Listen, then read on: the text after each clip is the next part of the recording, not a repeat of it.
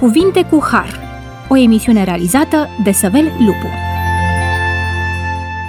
Bun venit la emisiunea Cuvinte cu Har. Sunt bucuros să fim din nou împreună astăzi și să studiem din Cuvântul lui Dumnezeu.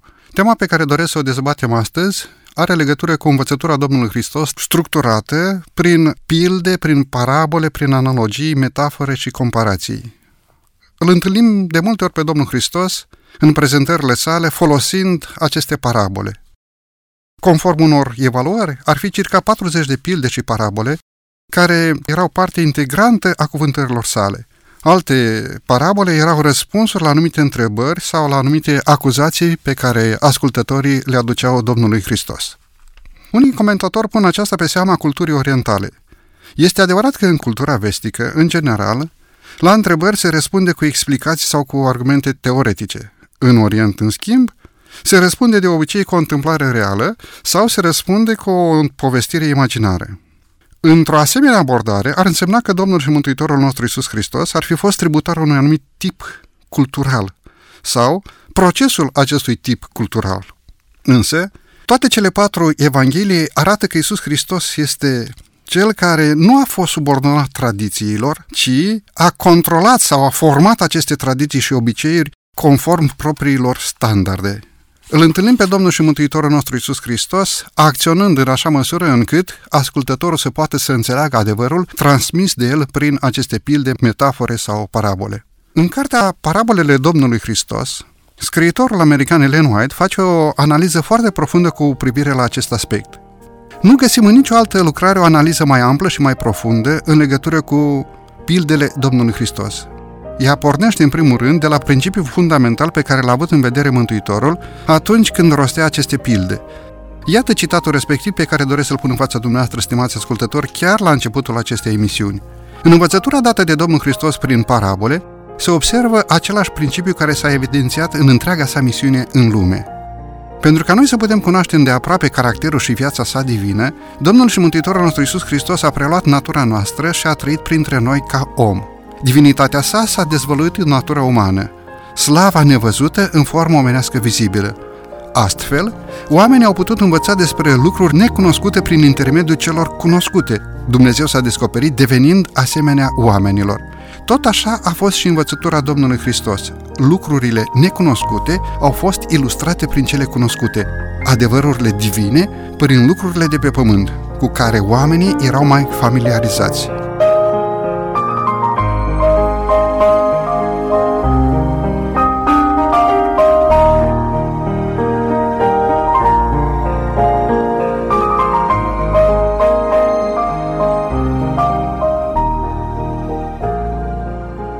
Discutăm această temă de astăzi împreună cu domnul pastor Rașcu Florin. Bine ați revenit la microfonul emisiunii Cuvinte cu Har. Vă mulțumesc tare mult pentru invitație, bine v-am regăsit. Și cu domnul Trenchea Cristian, pastor al Bisericii Adventiste de ziua 7 bine ați venit la emisiunea de astăzi. Mă bucur să fiu cu dumneavoastră. Stimați ascultători, aș dori să pășim înainte în tema de astăzi și Aș vrea să răspundem la o întrebare. De ce Domnul și Mântuitorul nostru Isus Hristos a folosit pilde și parabole spre învățătura noastră? Putea Mântuitorul să nu folosească aceste ilustrații, aceste metafore sau aceste pilde. Dar vedem că de cele mai multe ori în prezentările sale, în cuvântările sale, Domnul Hristos a încercat să transmită marele adevăruri folosind aceste pilde și parabole. Aș dori în cadrul emisiunii de astăzi să dăm răspuns la această întrebare. De ce Mântuitorul nostru Iisus Hristos a folosit aceste pilde, ilustrații, parabole, metafore? Domnule Rașcu, vă rog pe dumneavoastră. Vreau să înțelegem mai întâi de toate publicul căruia se adresa Mântuitorul Iisus Hristos. Avea în fața lui un public ostil, un public care nu era pregătit să primească învățătura pe care Mântuitorul voia să o transmită. Mântuitorul are un mesaj cât se poate de tranșant și e deloc confortabil pentru cei care ascultau mesajul acela, motiv pentru care Mântuitorul adoptă o modalitate de transmitere a mesajului prin care ei să-l poată asimila, Vedeți că în multe dintre circunstanțe, după ce Mântuitorul spune pilda aceasta, cei care ascultă sunt și cei care dau un verdict asupra unui studiu de caz, de pildă. În momentul în care Isus Hristos ar fi folosit o abordare directă, i-ar fi ostilizat și mai mult, aceștia nu ar fi ascultat mesajul, n-ar fi ascultat ceea ce el era pregătit să transmită și pe cale de consecință ar fi pierdut pentru totdeauna publicul respectiv. Au fost ocazii în care Mântuitorul a vorbit și cât se poate de deschis, dar ne aducem aminte de acele exprimări, de exemplu, morminte văruite. Da? Era pentru corijarea publicului, pentru ca ei să înțeleagă că situația în care se aflau era una extrem de gravă, dar de cele mai multe ori, Mântuitorul, chiar o treime din zicerile Mântuitorului este construită din aceste pilde pentru ca ei să poată asimila mesajul. Pe de altă parte, Mântuitorul folosește pilde din viața cotidiană, ușor de înțeles pentru ei. Unii dintre ei au trecut prin, prin astfel de situații și era mult mai ușor să înțeleagă ceea ce vrea să transmită Mântuitorul Isus Hristos. Bineînțeles, sunt multe motive pentru care el folosește pildele, dar în mare acesta este scopul, obiectivul pe care Hristos și l-a propus când a folosit uh, metoda aceasta a pildelor, ca auditorul să poată percepe mesajul, să-l poată asimila și să devină și aplicabil într-un mod practic în viața lor. Vedem că Domnul și Mântuitorul nostru Isus Hristos în diferite ocazii a folosit diferite elemente din natură sau anumite ilustrații sau anumite întâmplări trăite de ascultători sau ceva care s-a întâmplat în împrejurimi pentru a-și transmite învățăturile sale. Mulțumesc, domnule Rașcu! Domnule Cristi, credeți că Domnul Hristos a făcut acest lucru în mod intenționat? Ce obiectiv a avut în vedere Mântuitorul atunci când și-a transmis adevărul prin astfel de metode? Același obiectiv pe care îl are un tată când vorbește cu copilul lui. Până la urmă, Domnul Hristos este Dumnezeu întrupat. Nu e un om către un om. Chiar dacă este om adevărat, El este Dumnezeu adevărat. Și ideile extrem de profunde și adevărurile extrem de, de greu de înțeles pe care vrea să le transmită, el a găsit cu cale, cred că în mod premeditat, să le transmită pe calea unor pilde, unor povestioare care rețin atenția. Dacă ar fi spus 1, 2, 3 idei, nu ar fi fost aceeași atenție cucerită. Rețin atenția, rămân în memorie, pentru că deja auditoriul își face un scenariu și își închipuie toate detaliile acelei pilde. Se se înțelege un mesaj abstract prin ceva concret, vizibil cu care oamenii erau obișnuiți și să nu credem că e ușor. Aparent, a spune o poveste este foarte ușor. Dar ca să transmiți adevăruri mari în cuvinte simple, îți, îți necesită ceva calibru intelectual. Iar Dumnezeu l-a avut. Și Mântuitorul a, a procedat în felul acesta pentru ca să, să se apropie, să se plece spre noi, să se poată să facă înțeles și, și în același timp să și ne placă, nu doar să înțelegem, să și ne placă, iar povestioarele cam plac. Domnul și Mântuitorul nostru Iisus Hristos nu a luat doar natura noastră umană cu limbajul ei, verbal sau non-verbal, ci a coborât în natura umană și ne-a adus prin pilde și ilustrații ceea ce poate noi nu am fi putut să recepționăm doar prin teorie. De aceea a îmbinat practica cu teoria și teoria cu practica vorbindu-le oamenilor pe limbajul lor din acea vreme, din acele timpuri și îmi place ceea ce a spus în așa mod încât nouă să ne placă ceea ce spune Domnul și Mântuitorul nostru. Domnule Rașcu, domnule Florin? Atunci când analizăm activitatea Domnului Isus Hristos prin prisma profeției despre activitatea Domnului Isus Hristos, înțelegem că activitatea Mântuitorului era una cu timp limitat, determinat, știut de Mântuitorul Isus Hristos. Obiectivul pentru care a venit în lumea aceasta era unul știut și foarte bine uh, construit. De aceea Mântuitorul folosește o metodă de a transmite un mod de gândire și nu doar informații. Ei, un mod de gândire pe care să-l transmit și să-l implementez într-o societate cu o gândire foarte bine împământenită și nepregătită să renunțe la un astfel de mod de gândire, era o misiune cât se poate de, de dificilă. Motiv pentru care folosește Uh, puterea exemplului, viața Mântuitorului însăși este o pildă pentru uh, contemporanii săi și oamenii continuă să se inspire și astăzi în viața Mântuitorului. Pe de altă parte știm că puterea exemplului întotdeauna a constituit forța motrice pentru învățăcei. Oamenii au nevoie să privească la modele și să înțeleagă ce au de făcut mai departe. De aceea folosește modelul acesta al pildelor. Da, dădea exemple de oameni, dădea exemple din, de fenomene ale naturii, dădea exemplu de activități foarte cunoscute pentru ei, ceea ce îi face pe oamenii aceștia nepregătiți Aici fac o paranteză. Motivul pentru care oamenii aceștia care au beneficiat de învățăturile Domnului Isus Hristos l-au dat la moarte pentru că ei n-au înțeles ce vrea să facă Mântuitorul și nu erau pregătiți să înțeleagă lucrul acesta. Faptul că ei n-au înțeles a fost motivul pentru care l-au dat la moarte și nu erau pregătiți. Ei, pentru astfel de oameni nepregătiți trebuie să adopți metode de lucru, de transmitere a mesajului, prin care să-i poți cuceri. Nu putea să-i cucerească printr-o gândire abstractă, nu putea să-i cucerească prin acele eh, sublinieri de care vorbea Cristi, 1, 2, 3, însă ai reușit să-i cucerească pe oameni și să implementezi un mod de gândire ce a revoluționat lumea de la Hristos încoace, drept consecință noi ne numim astăzi creștini, prin această uh, putere a exemplului și prin pildele pe care Hristos le-a transmis. Mulțumesc frumos! În aceste pilde, în aceste ilustrații, în aceste metafore pe care Domnul și Mântuitorul nostru Iisus Hristos le-a folosit în transmiterea adevărului, spuneam în uh, cele câteva cuvinte din uh, introducerea acestei emisiuni, Domnul Hristos a folosit un principiu, în toate pildele sale, Mântuitorul a folosit exact același principiu. Domnule Cristian, vă rog pe dumneavoastră să-mi spuneți care este acest principiu pe care Domnul Hristos l-a folosit în transmiterea a tuturor pildelor sale. Ce principiu a folosit Hristos în toate pildele pe care le-a transmis? Ca să vă dau un răspuns mai, mai scripturistic, citesc din, din Vechiul Testament, Osea 11, unde Dumnezeu spune așa, Când Israel era tânăr, îl iubeam, am chemat pe fiul meu din Egipt, dar cu cât prorocii îi chemau, cu atât ei se depărtau. Ei au adus jerfe balilor și tămâi echipurilor idolești. Adică Dumnezeu ne iubește, noi ne depărtăm de El și acum reacția lui Dumnezeu nu este una de a ne da cu aceeași monedă și cu aceeași măsură. Totuși, eu am învățat pe Efraim să meargă, l-am ridicat în brațe și aici vreau să ajung. M-am plecat spre ei. Dumnezeu trebuie să se plece spre noi. El este prea înalt, El este cel prea sfânt, El este cel care trebuia să, să vorbească. În ce limba vorbi Mântuitorul?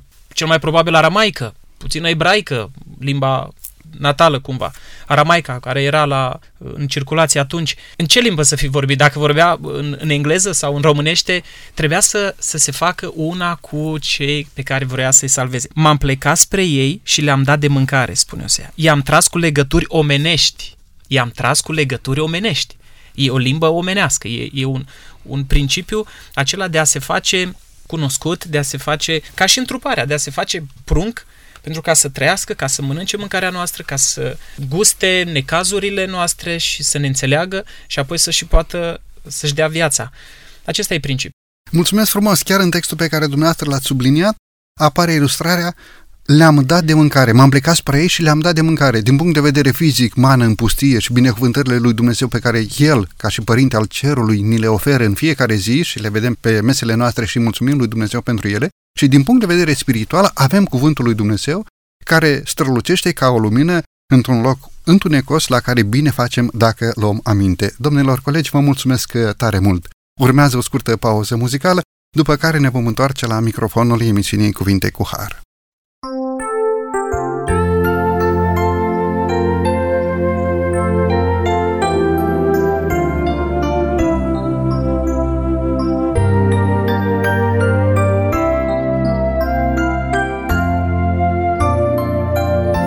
De avem o speranță Pe-a lumii hotar.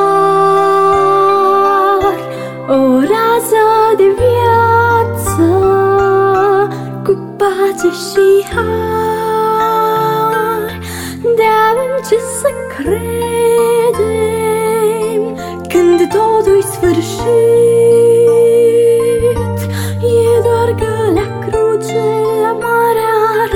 răscruce Iisus a jertfit.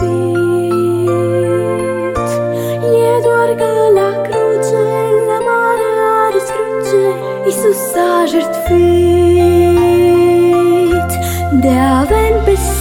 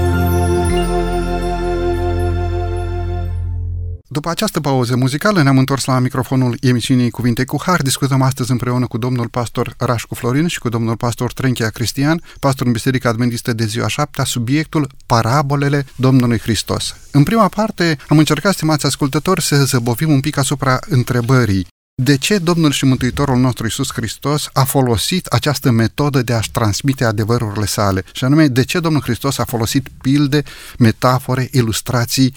Vedem că în fiecare cuvântare Domnul Hristos folosea o anumită întâmplare din viața ascultătorilor săi încât aceștia să poată să prindă mai ușor înțelesul adevărurilor pe care Mântuitorul le transmitea. Domnilor colegi, aș vrea să mergem înainte și să mai descifrăm câteva elemente care răspund întrebării respective. Mântuitorul nu doar că a venit în natură umană, ci ne-a și vorbit pe limbajul nostru. Un limbaj pe care noi puteam să-l înțelegem și în același timp să-l pricepem ca un limbaj al dragostei divine și să ne placă acest limbaj al lui Dumnezeu vorbindu-ne nouă ascultătorilor din secolul trecut, din secolul acesta sau fiecare generație în vremea ei. Domnilor colegi, domnule Rașcu, care alt motiv ar fi pentru care Domnul Hristos folosea acest limbaj al nostru al oamenilor? Fie că a vorbit în engleză sau în franceză sau în germană, într-o limbă cunoscută, asiatică, africană, Dumnezeu ne-a vorbit limbajul nostru, a intrat în mocasinii noștri. De ce a făcut lucrul acesta? Una din marile dificultăți pe care le întâmpină un vorbitor public este aceea că nu-și cunoaște publicul. Dacă mergi pentru prima dată într-un loc și nu cunoști pe cei cărora te adresezi, este foarte dificil să intri în mocasinilor, ca să folosesc expresia dumneavoastră. Nu tot așa stau lucrurile la Mântuitorul Iisus Hristos. Mântuitorul îi cunoștea, știa de ce au nevoie oamenii, cunoștea foarte bine cadrul gândirii în care aceștia se aflau și de aceea a pregătit mai dinainte mesajul pe care trebuia să-l transmită. Spune cuvântul lui Dumnezeu în Psalm capitolul 78, versetul 2. Iisus a spus noroadelor toate aceste lucruri în pilde ca să se împlinească ce fusese vestit prin prorocul care zice Voi vorbi în pilde, voi spune lucruri ascunse de la facerea lumii. El știa, înainte de a ajunge pe pământul acesta, ce trebuia să le spună, ce trebuia să le ofere. N-a fost luat prin surprindere în momentul în care a ajuns aici. Și spune Scriptura ca să se întâmple așa cum a fost profetizat dinainte, le-a vorbit în pilde, dar nu ca ei să rămână în ceață, în umbră. Le vorbește despre lucruri cunoscute de la facerea lumii, dar asupra cărora ei nu s-au aplecat, uh, lucruri pe care ei nu le-au luat în considerare, pe care n-au pus valoare și erau uitate, uh, erau sub uh, praful trecerii timpului. Ei, și atunci Mântuitorul merge și scoate comorile acestea pe care ei le-au uitat în evidență prin intermediul acestor pilde, prin intermediul acestor parabole, pentru ca să fie ușor. Pentru că ce se întâmplă? Aducerea la, la cunoașterea lor acestor adevăruri era totodată și o condamnare pentru ei erau condamnați în momentul în care aflau adevărul acesta pentru că erau adevărul pe care ar fi trebuit să le cunoască, să le stăpânească, să le pună în practică și prin intermediul acestor adevăruri să împlinească misiunea pentru care ei au fost puși deoparte de către Dumnezeu și anume ca Dumnezeul cerurilor, Dumnezeul creator să fie făcut cunoscut în rândul tuturor popoarelor. Însă poporul evreu pentru că uh, trece în neștire aceste adevăruri, ieșuiază în misiunea lui și oamenii, în loc să-L cunoască pe Dumnezeu, prin intermediul acestui popor, au o imagine deformată asupra lui Dumnezeu. Și atunci vine Isus Hristos să restabilească aceste informații, să le readucă, să le repună în valoare și cei cărora Hristos încredințează aceste adevăruri mai departe după poporul Israel, avea menirea să transmită aceste adevăruri mai departe. Și noi suntem aceia care am primit adevărul acestea, ale Domnului Hristos și trebuie să le transmitem în mod deschis oamenilor din jurul nostru. Vedeți, dumneavoastră, mulțumesc frumos. Domnul Hristos vorbea despre acele lucruri făcute chiar de mâinile sale. În învățăturile sale, inspirate din lumea naturală, Domnul Hristos vorbea despre ceea ce El crease cu mâinile sale de Dumnezeu ca și creator. Ori acum Mântuitorul, folosind aceste ilustrații, dorea să dezvăluie în fața ascultătorilor minunățiile creației sale. În perioada de început a lucrării sale, Domnul Hristos le-a vorbit oamenilor într-o manieră simplă, pentru ca toți ascultătorii să poată înțelege aceste adevăruri care i-ar fi putut face înțelepți în vederea mântuirii, spune versetul Sfintelor Scripturi. Aș vrea să facem un pas înainte, domnilor pastori, stimați ascultători, și vreau să vă întreb, domnule Trenchea, de ce rostirea parabolelor este cea mai eficientă metodă de învățare chiar în ziua de astăzi? Nu doar în, în vremea Domnului Hristos. Evident, în vremea Mântuitorului, Iisus Hristos știa acest lucru, că folosirea parabolelor era cea mai eficientă metodă de învățare. Întrebarea la care aș dori să răspundem, de ce este o metodă eficientă, cea mai eficientă metodă, pentru că ascultătorii să înțeleagă ceea ce spunea colegul nostru Rașcu Florin, adevărurile minunate ale lui Dumnezeu legate de creație, legate de răscumpărare și legate de reașezarea într-un final a tuturor lucrurilor. De ce rostirea parabolelor este o metodă eficientă? Pentru că nimeni nu se simte vizat, deranjat și nimeni nu-și închide atenția. Deschide inima spre Dumnezeu să primească lucrările exact. lui Dumnezeu. E o poveste, nimeni nu e atacat, nimeni nu pleacă nu, nu schimbă canalul. E o poveste, nimeni nu-i vizat, dar toți sunt vizați. Aici e marele farmec. De fapt, toți sunt vizați, într-un fel sau altul. Până și noi ne, ne regăsim în aceste pilde. Și după ce o asculți odată, uh, memoria lucrează și vizualul are impact și începi să te gândești la, la conexiuni. Cine sunt eu? Cine este uh, el? Uh, cu cine mă asemăn eu? Ce a vrut să spună? Se face acel uh, declic, aha, la asta se referă, apoi te și vezi vizat și cucerit cumva de chemarea lui Dumnezeu, de dragostea, de mustrarea lui Dumnezeu.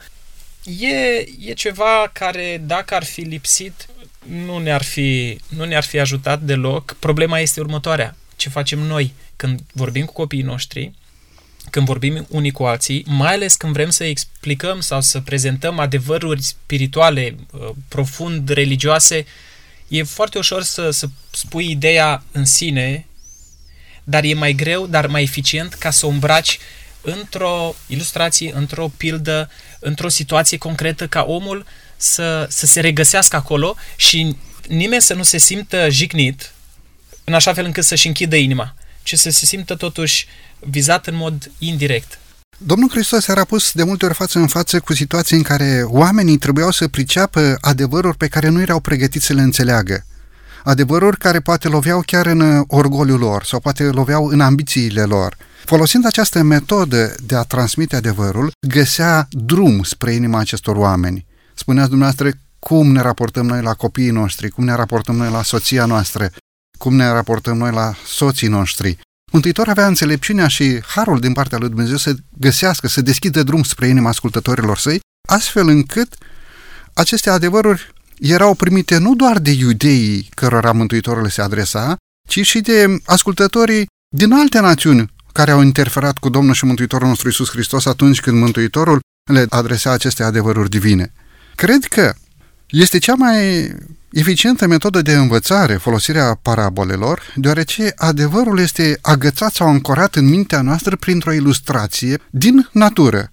Ori, când omul se întâlnește din nou cu acea ilustrare, cu acea ilustrație, în mintea ascultătorului, în mintea trecătorului, în mintea omului, revine învățătura Mântuitorului. Dacă ne gândim la parabola banului pierdut, când omul se întâlnește cu banii, deja știe că Mântuitor a spus că fiecare dintre noi are o valoare înaintea lui Dumnezeu. Dacă ne gândim la parabola celor care au lucrat în vie, probabil că vom discuta în emisiunea de astăzi sau în emisiunea de data viitoare această parabolă. Ascultătorul când lucra în vie și aducea aminte de învățăturile Domnului Hristos. Vă rog? Exact. Ideea, eu cel puțin, tind să o uit repede.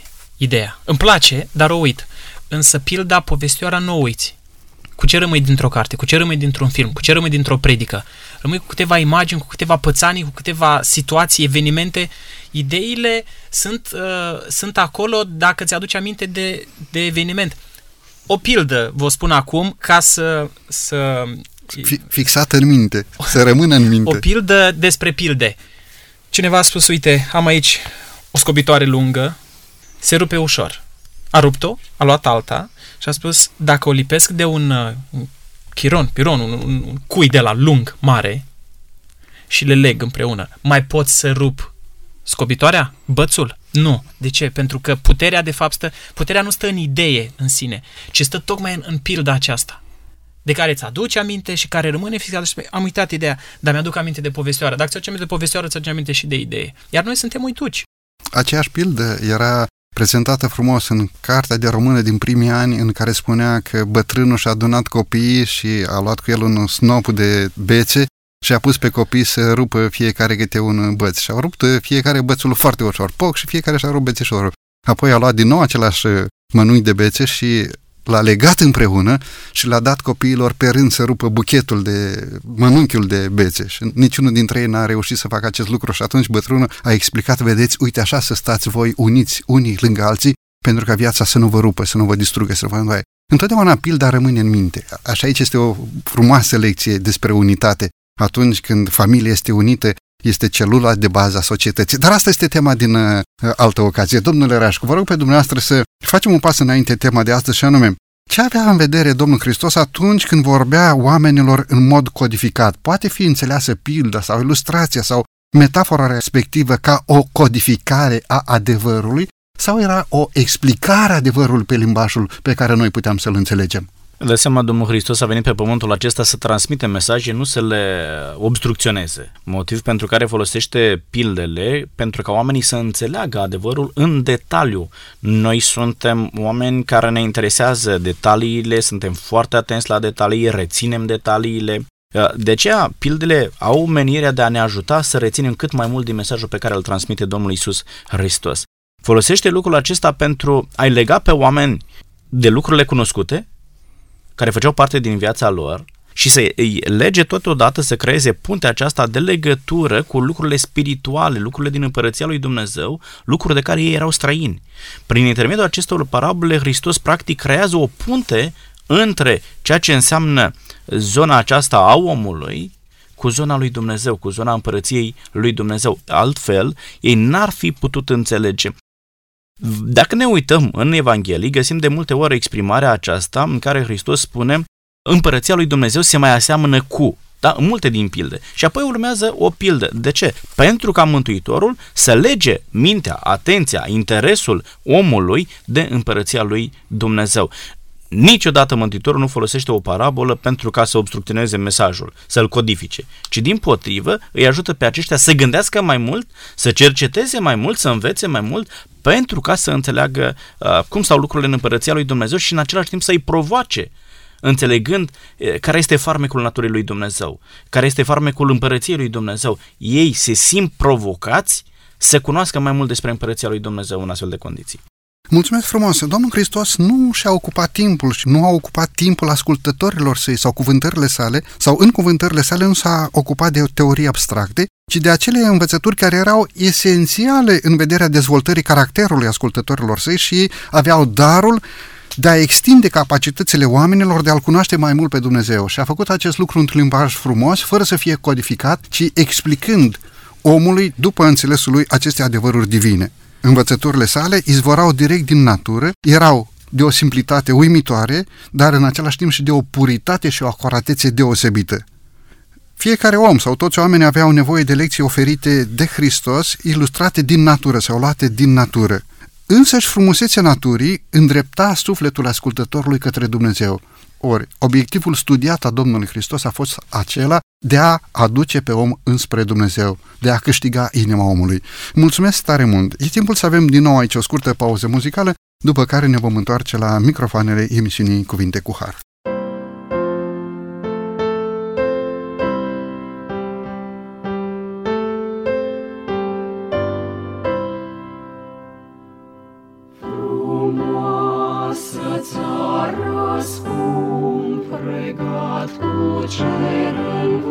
senin Pământ de roade încărcat și mulți de seavă plin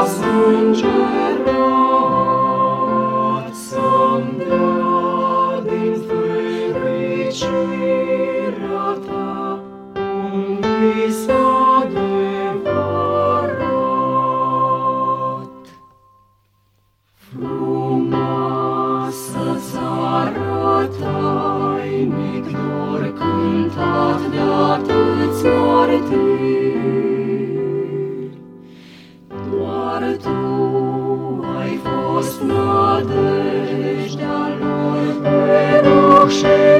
ținut.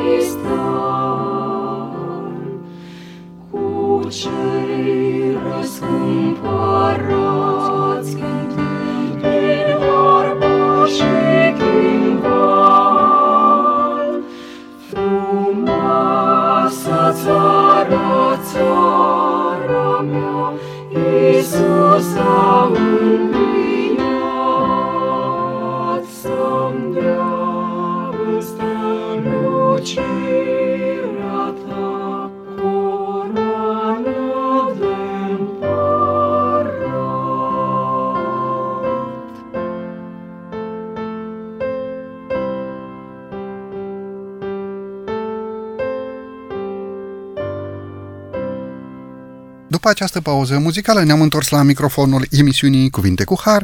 Discutăm astăzi întrebarea de ce Domnul și Mântuitorul nostru Isus Hristos folosea pilde în predica sa. Discutăm împreună cu domnul pastor Trenchia Cristian și cu domnul pastor Rajcu Florin. Am uh, discutat în prima parte a emisiunii noastre întrebarea de ce Mântuitorul folosea această metodă. În partea a doua am văzut avantaje și dezavantaje ale folosirii diferitelor metode sau altor metode în învățătura Domnului Hristos. Iar în cea de-a treia parte a emisiunii de astăzi doresc, stimați ascultători și stimați colegi pastori, să continuăm cu următoarea întrebare. De ce unii oameni nu erau atrași de simplitatea învățăturilor Domnului Hristos? Unii oameni nu le plăcea modul în care Isus Hristos prezenta adevărul. Domnul Hristos prezenta adevărul în așa măsură încât se simțeau probabil atinși de învățătura lui Hristos și în consecință nu doreau să asculte pe Mântuitorul sau nu le plăcea învățătura Domnului Hristos. Totuși, domnule Cristi, domnule Trinchea, vreau să vă întreb, de ce acești oameni nu erau atrași de simplitatea lui Hristos, de simplitatea Mântuitorului și de simplitatea învățăturilor sale? Vă rog frumos. Cred că mândria caută tot mândrie și mândrie îi place tot mândria. Iar uh, reciproc, smereniei îi vine tot la îndemână umilința. La ce mă refer? Cu cât suntem mai atot cunoscători după modul nostru de a gândi și după opinia noastră, noi ne așteptăm la, la o hrană bogată. Cu cât ne credem mai inteligenți, cu atât ne dorim o hrană intelectuală mai bogată și care să-i pateze, care să gâdile neuronul, spunea cineva. Un proverb zice că oamenii mândri vor să fie preferați, iar oamenii normali, oamenii smeriți, vor să fie iubiți. Ce vrei din, dintr-o uh, masă? Să fie foarte bine aranjată și foarte scumpă, nu contează cât de sănătoasă, cât de gustoasă și cât de uh, benefică pe termen lung, sau să fie poate mai simplă, dar care să te țină și care să, să-ți fie efectiv o binecuvântare. Concret, oamenii aveau curiozități și noi avem. Uh, ne plac lucrurile care, care ies în evidență și ne aducem aminte de Irod care față în față cu Mântuitorul. Imaginați-vă, față în față cu Dumnezeu întrupat, în loc să te pleci înaintea lui, în loc să-l sorbi din vedere, să vezi privirea, fizionomia, dragostea din ochi, durerea din suflet, pentru că oamenii nu vor să-l vadă, el vroia minuni. Chiar așa spune Sfânta Scriptură, el vroia minuni. Mântuitorul nu i-a făcut uh, pe plac și nici în povestioarele acestea n-a ridicat nivelul în așa fel încât mari cărturari să spună da, într-adevăr, ne-a dat o lecție. A vrut să-i cucerească și pe cei profunzi și pe cei uh, neștiutori de carte. Depinde aici de audiență. Spuneați la un moment dat că nu este obstrucționat mesajul prin pildă. Sunt perfect de acord, dar recunoaștem că, într-un anumit fel, Mântuitorul vorbea puțin acoperit, adică nu pe față. De asta e și pildă. Tocmai de aceea unii care nu vreau să vadă ei nu vedeau, pentru ei era o simplă poveste și apoi eventual o disprețuiau, că a venit unul să ne spună povești, iar altul spunea, măi, el a spus niște cuvinte simple, dar a bătut departe, a bătut departe. Tocmai de aceea, pilda, de fapt, greutatea ei nici nu stă în detalii. Și știm multe pilde care sunt uh, consemnate de evangheliile sinoptice și care diferă în anumite amănunte. Pentru că nu amănuntele sunt relevante, ci ideea pe care o sublinează, morala. Vă dau un exemplu din Evanghelia după Luca 18. Iisus le-a spus o pildă ca să le arate că trebuie să se roage necurmat și să nu se lase. Spune mai întâi gândul cu care să rămână oamenii ca să nu rămână cu detaliile, pentru că dacă ne luăm după detalii, spune așa, în cetate era un judecător care de Dumnezeu nu se temea de oameni, nu se rușina, nu vrea să facă dreptate unei văduve și până la urmă i-a făcut dreptate pentru că ea îl bătea la cap. Chiar asta e expresia biblică, îl bătea la cap. Pe cine reprezintă judecătorul?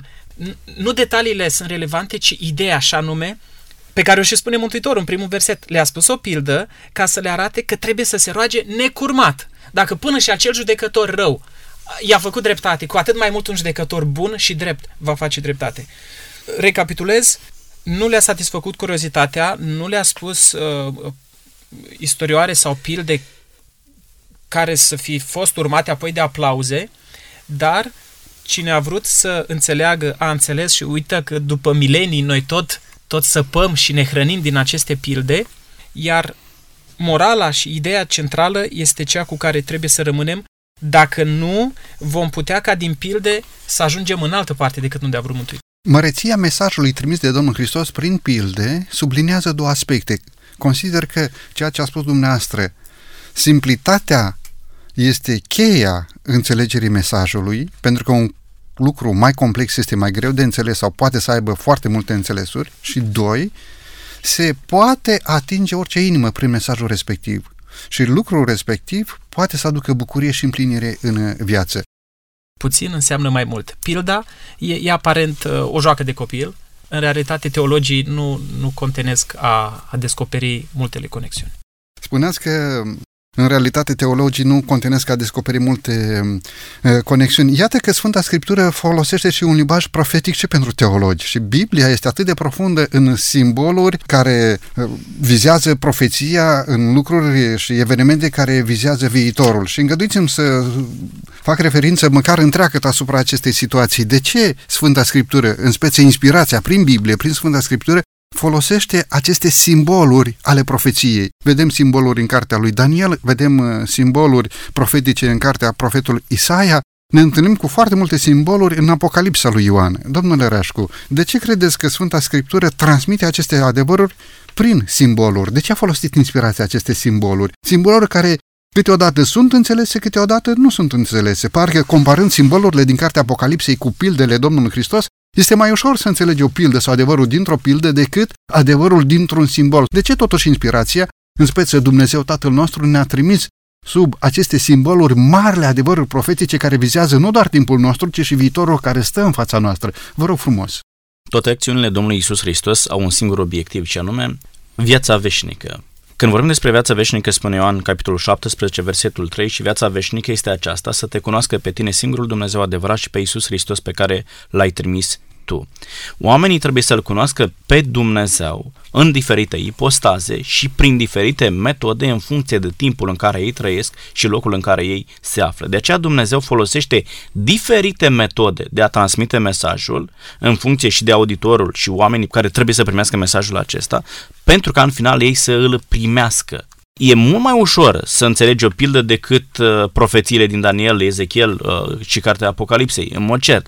Însă, și acele simboluri pe care Dumnezeu le folosește acolo au un scop foarte bine determinat. Cineva spunea, oamenii înțeleg importanța mesajului în funcție de gravitatea cu care noi îl transmitem. Când vezi simbolurile acele din, din cărțile profetice, în mod special, Daniel și Cartea Apocalipsei, toate fiarele acelea, oamenii trebuie să înțeleagă un lucru și anume duritatea realității pe care noi o trăim nu poți să-ți permiți să, să tratezi cu ușurătate lucrurile în mijlocul cărora tu trăiești. Fiarele acelea, duritatea cu care un anumit imperiu, da, și felul în care ei au tratat oamenii din timpul acela, trebuia să îi trezească și oamenii trebuiau să facă ceva în relația lor cu Dumnezeu. Trebuiau să schimbe ceva. Pe de altă parte, vorbește despre gravitatea pasivității oamenilor în fața acestor lucruri atât de dure, nu poți să rămâi pasiv și să te faci că nu observi ceea ce se întâmplă. Trebuie să înțelegi că e nevoie de o schimbare în viața ta care să te propulseze la un alt nivel spiritual ce te poate califica pentru împărăția lui Dumnezeu. Dumnezeu vrea să trezească în mintea lor acest interes ultim. Știți cum e? Oamenii sunt foarte interesați de binele imediat dar cum fac, îmi aranjez lucrurile de așa manieră încât să-mi fie bine astăzi. Dumnezeu întotdeauna, atunci când se raportează la om, are în vedere binele veșnic al omului. Ei, oamenii trebuiau să, să aibă în mintea lor, cât se poate de, de, de viu, motivul acesta.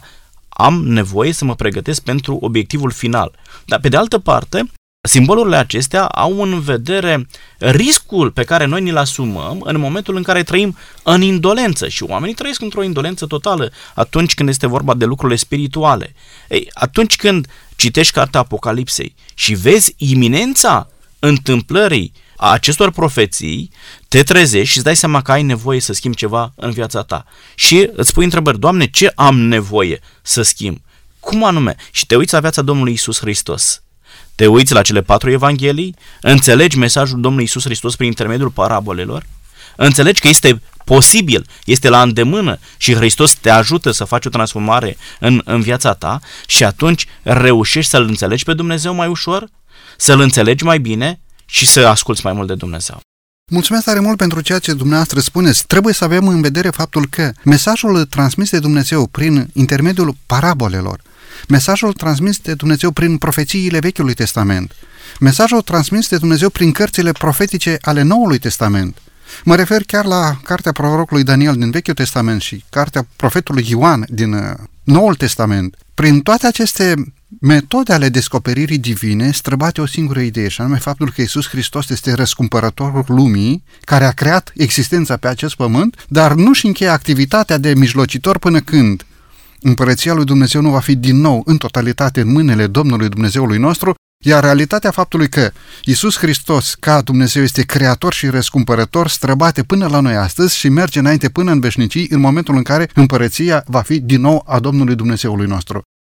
Limbajul folosit prin pilde, prin ilustrații, limbajul folosit de inspirație, sub formă de simboluri, tot ceea ce spuneați dumneavoastră, acele fiare, acele coarde, acele împărății, acele regate care s-au ridicat de-a lungul timpului și au căzut. Acest limbaj este folosit pe de o parte pentru ca adevărul să fie profund înțeles peren peste vremuri, dar în același timp este folosit în așa măsură încât adevărul respectiv să fie protejat pentru ca Biblia să nu fie distrusă. Și așa au fost nenumărate încercări de a distruge cuvântul lui Dumnezeu. Au fost vremuri în care Sfânta Scriptură era ținută în lanțuri de zidurile chiar a mănăstirilor. Vremea lui Wesley, vremea lui Luther, a adus într-o oarecare măsură posibilitatea ca omul să poată să aibă pe masa lui Sfânta Scriptură. Ori, dacă aceste adevăruri din partea lui Dumnezeu erau transmise în mod direct cei care doreau distrugerea cuvântului lui Dumnezeu și așa au încercat să distrugă aceste, această revelație divină, cu atât mai mult dacă adevărul lui Dumnezeu era transmis în mod direct atunci când se vorbea despre o împărăție, despre împăratului, despre slujitorii împăratului, despre slujitorii lui Dumnezeu în perioada profetică respectivă. De aceea, mulțumim lui Dumnezeu că prin inspirație ne-a transmis adevărurile sale sub formă de pilde și sub formă de simboluri pe care noi astăzi să le înțelegem și cu multă rugăciune și aprofundare și cercetarea Sfintelor Scripturi să fie ca o hrană potrivită pentru inima noastră, pentru vremurile noastre. Domnule Cristi, ne apropiem de sfârșitul acestei emisiuni și vreau să vă întreb o ultimă întrebare, și anume, credeți că pildele Domnului Hristos pot fi interpretate și în funcție de vremea istorică, de cultura locului, de timpul social sau cultura socială dintr-o anumită perioadă? Sau înțelegerea acestor pilde ale Domnului Hristos poate să țină și de înțelegerea anumitor simboluri dintr-o anumită perioadă de timp? Sau ele sunt perene și pot să aibă aceeași însemnătate de-a lungul vremurilor? În ce măsură vremea Înțeles. respectivă sau timpul respectiv, timpul istoric, cultura unui popor sau unei generații poate să ducă la o înțelegere mai ușoară a unei pilde sau unui simbol din Biblie sau conduce la o înțelegere mai gravă. Vă rog frumos. Biblia e scrisă în ebraică și în, în greacă. Uh, cine știe ebraică și greacă? Foarte puțini. Ea trebuie tradusă ca să o înțeleagă majoritatea. Din punctul acesta de vedere, cultura contează. Dacă n-am acces la limba respectivă, dacă, dacă pilda aceea e bazată pe, pe anumite lucruri cunoscute și întipărite în mintea unora și nu și în mintea mea, pentru mine e limbă străină pilda aceea. De aceea trebuie tradusă. Dar esența, învățătura, morala, ideea este aceeași. Um, o, o pildă rapidă Luca 16, Mântuitorul se leagă de, de o situație în care unii vorbeau din rai cu cei din iad și oamenii acum se frământă, oare se poate să se discute și există concomitent și una și alta? Îmi pare rău.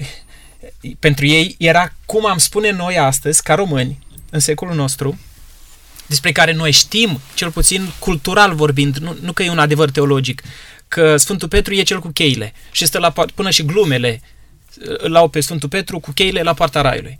Și atunci, dacă cineva, în loc să, să se refere la acea situație cunoscută de ei și spune, ajunge omul după moarte și dă față în față cu Sfântul Petru și acesta îl întreabă în, în ce stare ai fost, în ce relație ai fost cu Dumnezeu, nu cheile, nu Petru, nu poarta sunt, sunt relevante, ci faptul că, și Mântuitorul chiar termină pilda din, din Luca 16, că de s-ar întoarce cineva din morți, n-ar avea importanță dacă omul nu se ancorează în Sfânta Scriptură, în Moise și în proroci. Deci morala transcende, trece dincolo de uh, lucrurile ce țin de cultură și de secol, însă trebuie să ținem cont de ele. Cu cât înțelegi mai bine uh, mintea și cultura primilor destinatari, în cazul de față evrei sau romani din secolul I, cu atât înțelegi mai bine și morala.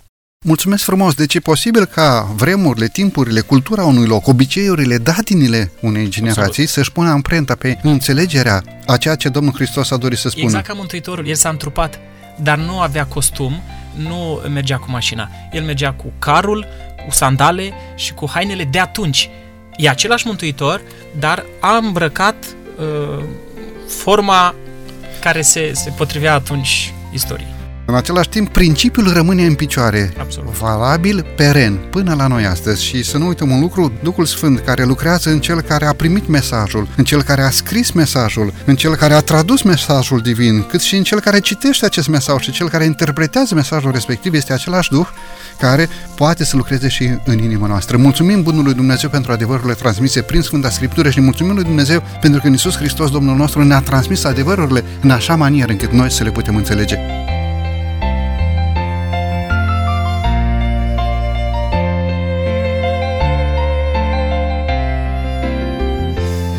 Stimați colegi, vă mulțumesc pentru participarea dumneavoastră la emisiunea de astăzi. Mulțumesc frumos! Mulțumim și noi pentru invitație! Numai bine! Stimați ascultători, mulțumim pentru că timp de 50 de minute ne-ați primit în casa dumneavoastră.